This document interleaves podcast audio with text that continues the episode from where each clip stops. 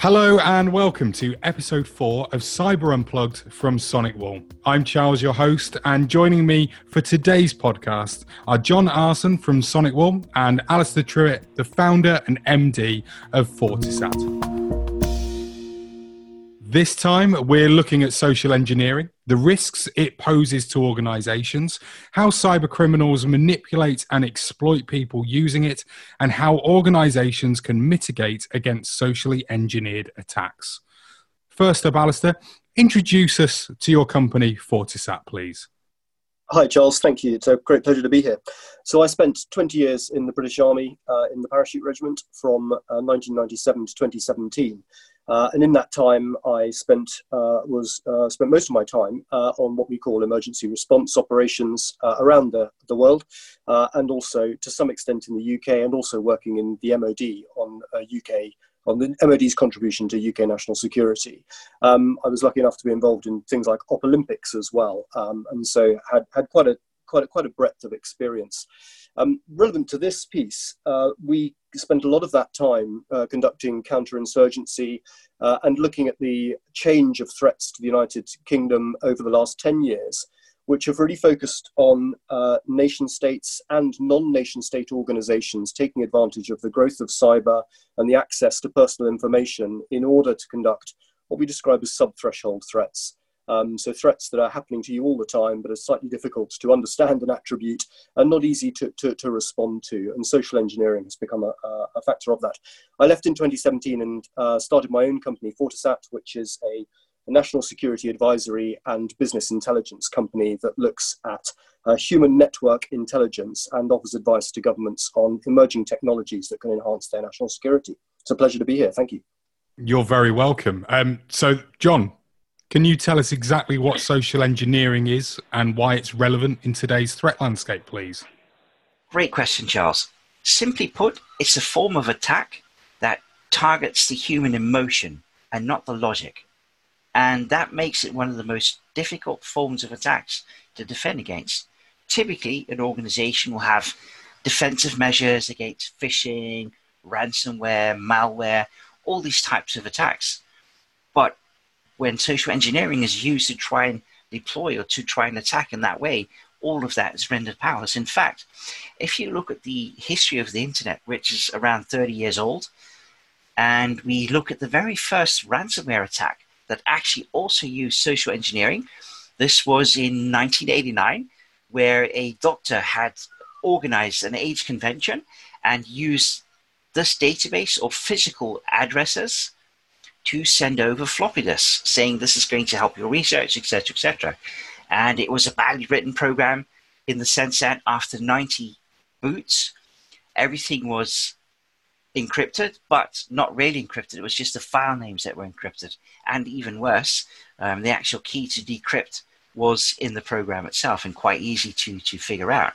Um, he eventually was arrested uh, and found or deemed unfit to stand trial. But the point is, the first form of a cyber attack, albeit using snail mail, where social engineering was used. And in the decades that followed, you know, we saw all sorts of examples of uh, where uh, social engineering actually led to an attack being successful. Take, for instance, the I Love You one, um, ten years, twenty years to the day, where people had an irresistible urge to click on a mail that says, I love you. Right? Maybe it's the I Love You movie, or you've got Mail movie a few years before that, or it's just, again, the human emotion. Hey, what's this about? Right? And if you realize that at that time, the internet adoption in the U S is around forty-three percent, and in the rest of the world, it was between fifteen and twenty percent. Even then, it managed to spread across the world in under five hours. Yeah? So it's always going to be some human characteristic that's being targeted. Like, for instance, the desire to stay current in security. You visit a website, you see there, you get a notification, hey, your browser's out of date. Click here to update it and get the latest security update. Of course I want to, so I'm going to click it. Or you can see, you know, a mail saying, hey, uh, get the latest and greatest about COVID nineteen, or uh, here, click here to contribute in finding a cure for COVID nineteen, et cetera, et cetera. And in that sense, we as victims, I'd almost want to say, uh, or the ones being attacked, are actually being profiled on a daily basis. Attackers just need to look at what is the talk of the day. And this can be different from region to region. I can imagine, for instance, Italy and Spain, it might be about football. Um, and, you know, in a global, uh, it might be about global warming or COVID nineteen, et cetera, et cetera.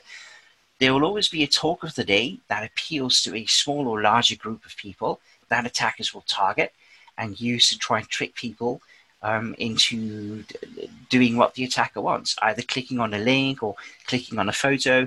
Because at the end of the day, next to all this, we are all essentially in the clicking business. It's something that someone said to me a number of weeks ago.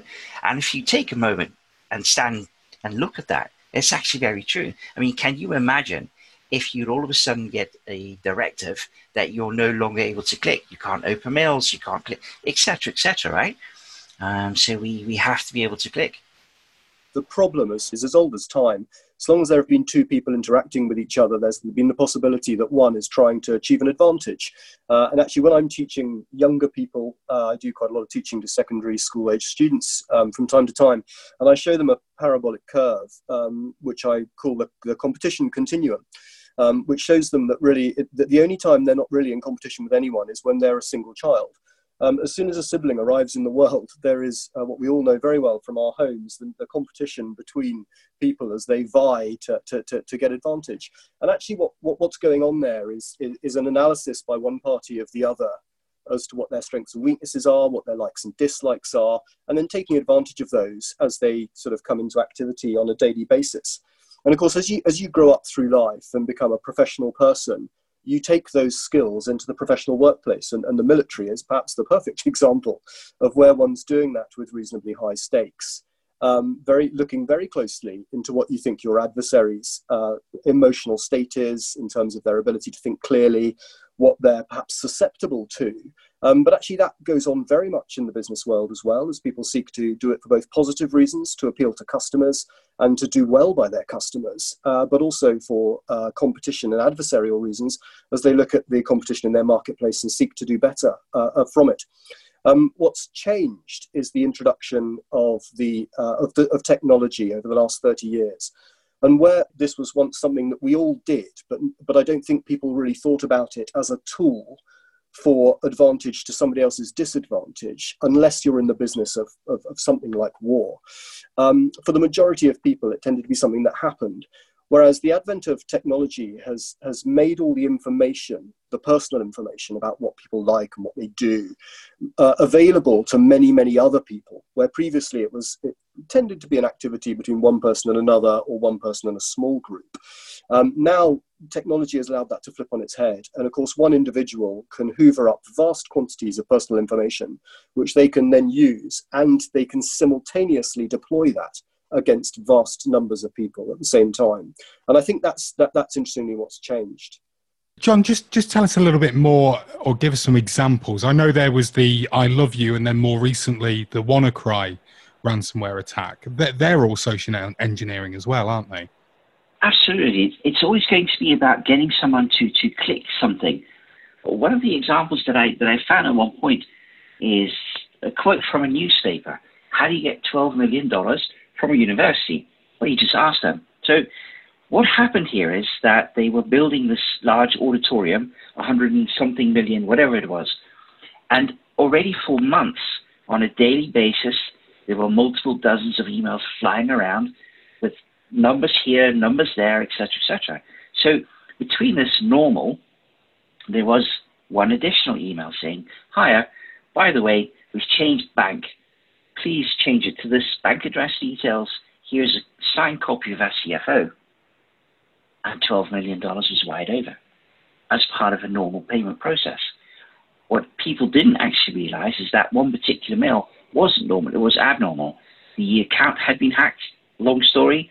Um, and it wasn't, of course, the company itself. It was an attacker.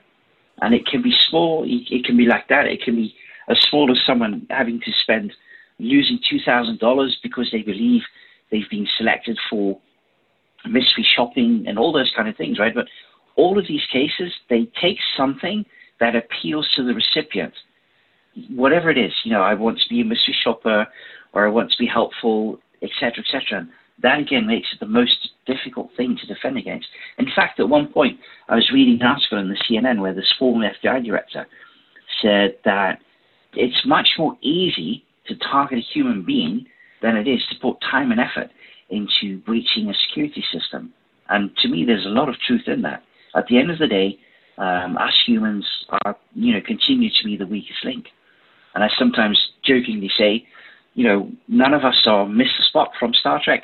Anyway, it's an individual that had no emotions, just logic, stuff like that. So, you know, but unfortunately, well, not unfortunately, thank goodness, um, none of us are, and that means we are all vulnerable.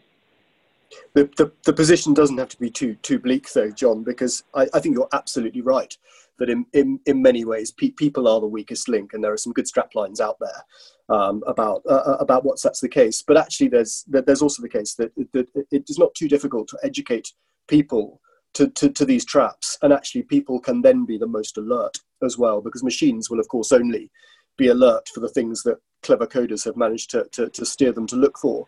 Um, but this is a very emotional business about how people are manipulated to do something that somebody else wants them to do.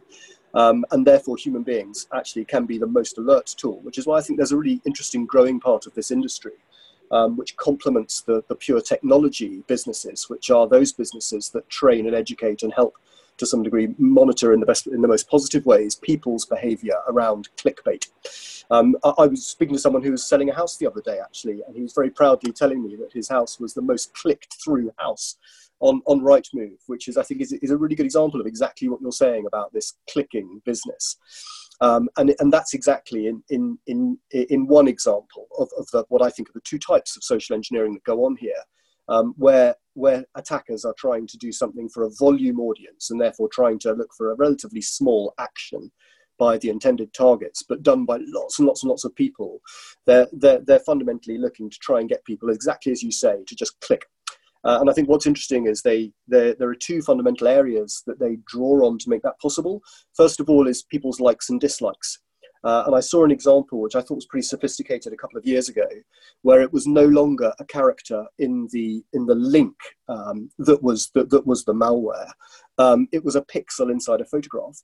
Um, and so the attackers were trawling the internet and social media to find people who were really interested in a particular type of animal and, and, and were like almost certain to click to, to see a better photograph of, of that animal, unknowingly opening a photograph uh, in which one of the pixels of very many Um, was itself a, a portal in, in, in, in, in, into the um, into the attacker's vector, which is a, a really interesting bit of enticement um, for for people. The other side is, is is the click side.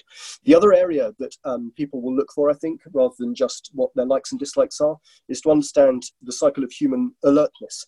And there are certain types of day when people will be over busy and therefore they're less alert to something like this and will, will probably click on it. Um, and there are times of day when people, of course, are very tired. Um, and so organizations looking to defend themselves against these things can look at those different areas of their employees' emotional attractions to certain things uh, and the cycle of the daily activity to, to understand when they may be more vulnerable. Well, we'll get on to exactly what we can do to help protect ourselves a little later in the episode. First of all, John, congratulations on getting a Star Trek reference in so early. That's brilliant. uh, we're moving on. We've already sort of started talking about it, Alistair, but what threat does uh, social engineering pose to organisations then? Well, I think um, it's a very wide threat surface um, for organisations. Um, and I talked a, a little bit a moment ago about perhaps two areas, and that there will be more, but for, for simplicity of thought, I, I think of it in terms of largely two areas that people go for. One is the, the relatively small um, focused attack, which is going for a volume response. Um, and that will require, um, uh, in that an organization is likely to find that someone is seeking to, to, to attack lots of different doorways, people clicking on a, on a link as a doorway, um, in order for them to gain really just one into the system. And once they're behind, once they're inside the system, let through by someone who, who so to speak, has the key um, to the outside wall, it's then much easier for them to navigate inside the network. Um, and they're likely, in my experience, therefore, to, to, to, to be looking to harvest large amounts of sensitive data that they can use to then queue up the next set of attacks. So we've, we've seen many examples over the last few years uh, including in the last few days, of organizations um, having their personal details, usernames, passwords, dates of birth, uh, sometimes even banking information, account numbers, relating to particular people. And those are produced into very large spreadsheets of information. And then those lists of information are then traded between people who then sometimes use them straight away in order to launch another attack to harvest more information or to ask for, for, for ransom, or sometimes they're sat on for a rainy day in the future. And I know of one uh, not very long ago um, where a company that was involved in producing some new code um, for uh, an emerging software um, had a portion of that code uh, stolen uh, from a disgruntled employee. Uh, he was manipulated uh, into accidentally giving it up. Um, but what was interesting is it wasn't used very quickly. Uh, the, the company did become aware that it had been taken from them, largely because the disgruntled employee ha had the really great sense of mind to recognize that even though they felt um, hard done by by their employers, they also had probably been taken advantage of, and they spoke up. And that's a really interesting thing we might come to, which was a great response by that individual, which got the company involved in looking for what had gone, which was quite tough for them because the, the attackers weren't highlighting it. Um, but we were able to, to, to find what had been taken. But what was obvious was that the attackers were sitting on that code waiting for the launch of the new product, whereupon they would have already had a, a backdoor inside it, which is really interesting. The, the second area, which um, I think is emerging much more recently, that has been in the press a lot recently, is actually a much more sophisticated and targeted approach where the outcome attackers are looking for Um, is more sophisticated. They're not just trying to har harvest data. What they're trying to do is to shift opinion. Uh, and we've seen this quite a lot in respect of, in of elections in, in various countries around the world in the last few years. Uh, and again, the, the, the, the vehicle that's used to do that um, is, is the mass harvesting of information about people, their likes, their dislikes, their opinions, and particularly measurement of how close they are in, in the opinion they're at at the moment to a new opinion that would deliver a different outcome in something like an election. And that then is used to deliver messaging. So it's not hacking into people's systems, but it's nonetheless messaging on a fairly large scale, but against very targeted groups in order to push their opinion in a certain direction to deliver a different outcome. Although that is not uh, criminal in the same way that stealing personal data is, it does have a dark context that we've seen in, in, in recent years. And it's definitely social engineering. So John may have some, some interesting thoughts on both of those distinct areas. So I do agree with you that it's indeed absolutely possible to change people's minds. I mean, I've seen enough, you know, documentaries and read up about it, and it kind of reminds me again a bit of history, where in the olden days, you know, information is really scarce, uh, typically state-controlled, um, and that way it was quite easy to influence people's opinions. Um, mm-hmm. But at that time, you could really easily recognize that.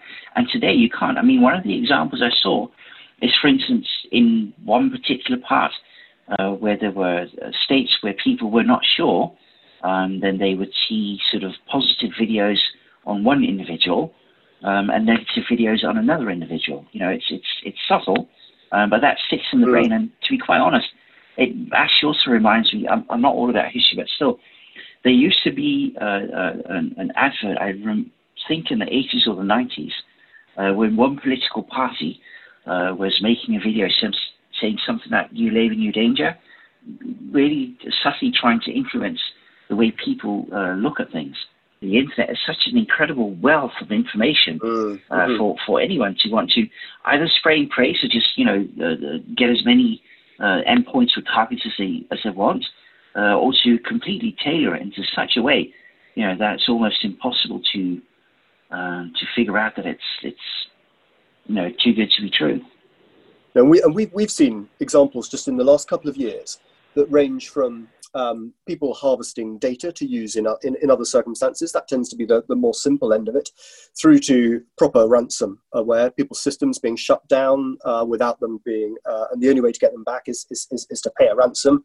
And often that is in, in Bitcoin or some other crypt, crypt, crypt, cryptocurrency, which, which adds another level of complexity and difficulty to it.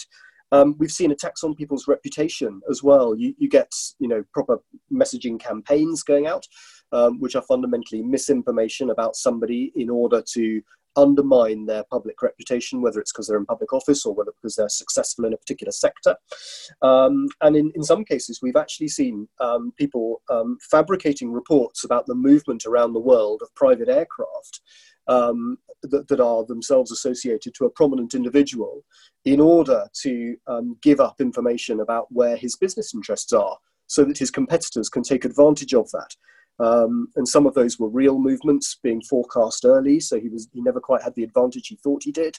Um, and some of them were actually completely fabricated. Uh, and as I said, we've seen perhaps the most extreme examples um, where you know fairly significant campaigns are being done uh, in recent years to try and steer voter um, opinions on, on certain things.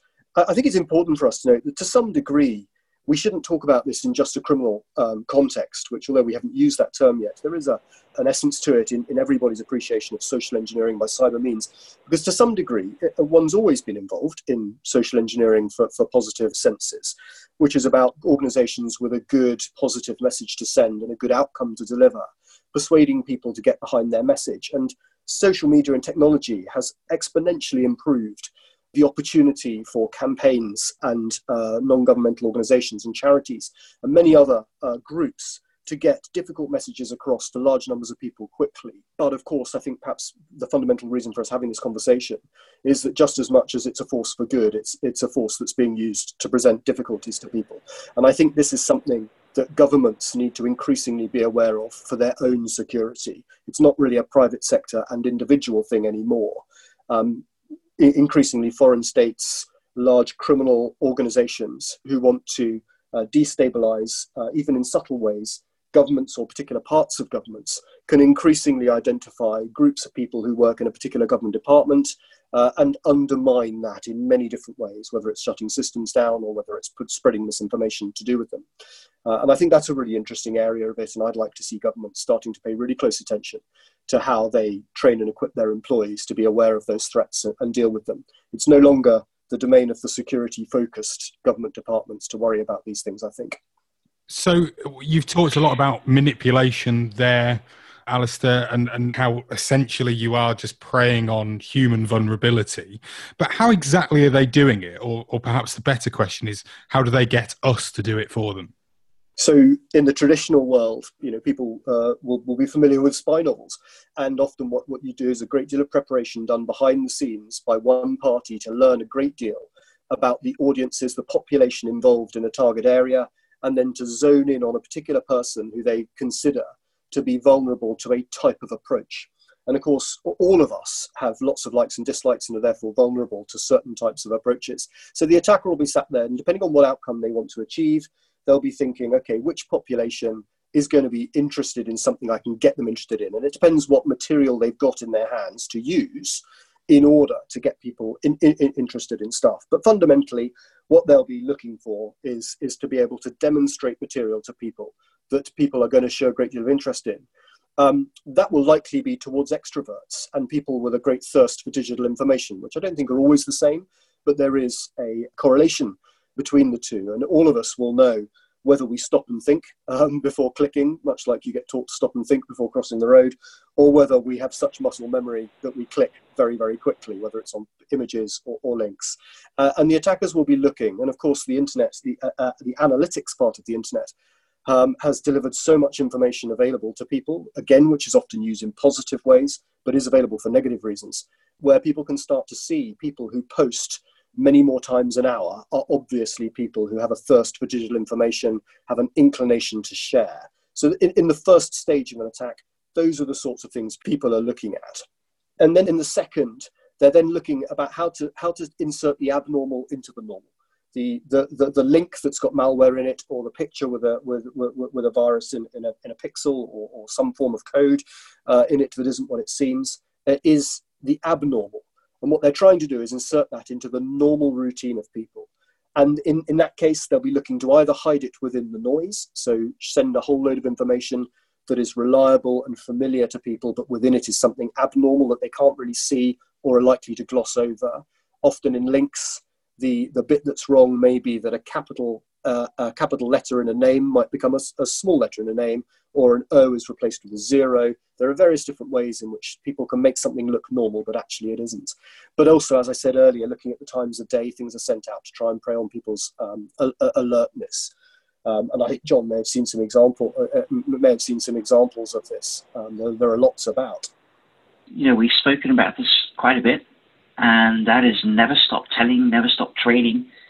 Uh, you do all those things that you can do, um, because as you said earlier on, you know, a machine's got machine learning, et cetera, et cetera. But at the end of the day, it's not the human brain, uh, so you can't program a machine to look at, for instance, you know, a true story.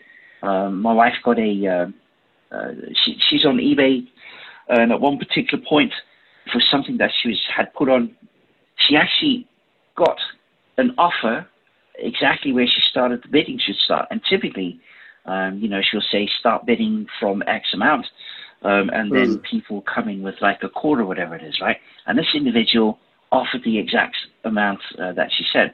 Yeah, that can't be true. Something's fishy here, right? And it was, because not not so long afterwards, um, the marketplace, uh, the, the people actually said, hey, you know, this comes from a known individual, you know, who does uh, scamming and stuff like that. And making people aware, sharing examples, and uh, continuing, you know, to, to raise alertness, uh, continuing to tell people it's not only a problem, you know, it shouldn't be on your mind only when it happens to you, or only when it happens to your company, your aunts, whatever it is, right? It should always be on your mind.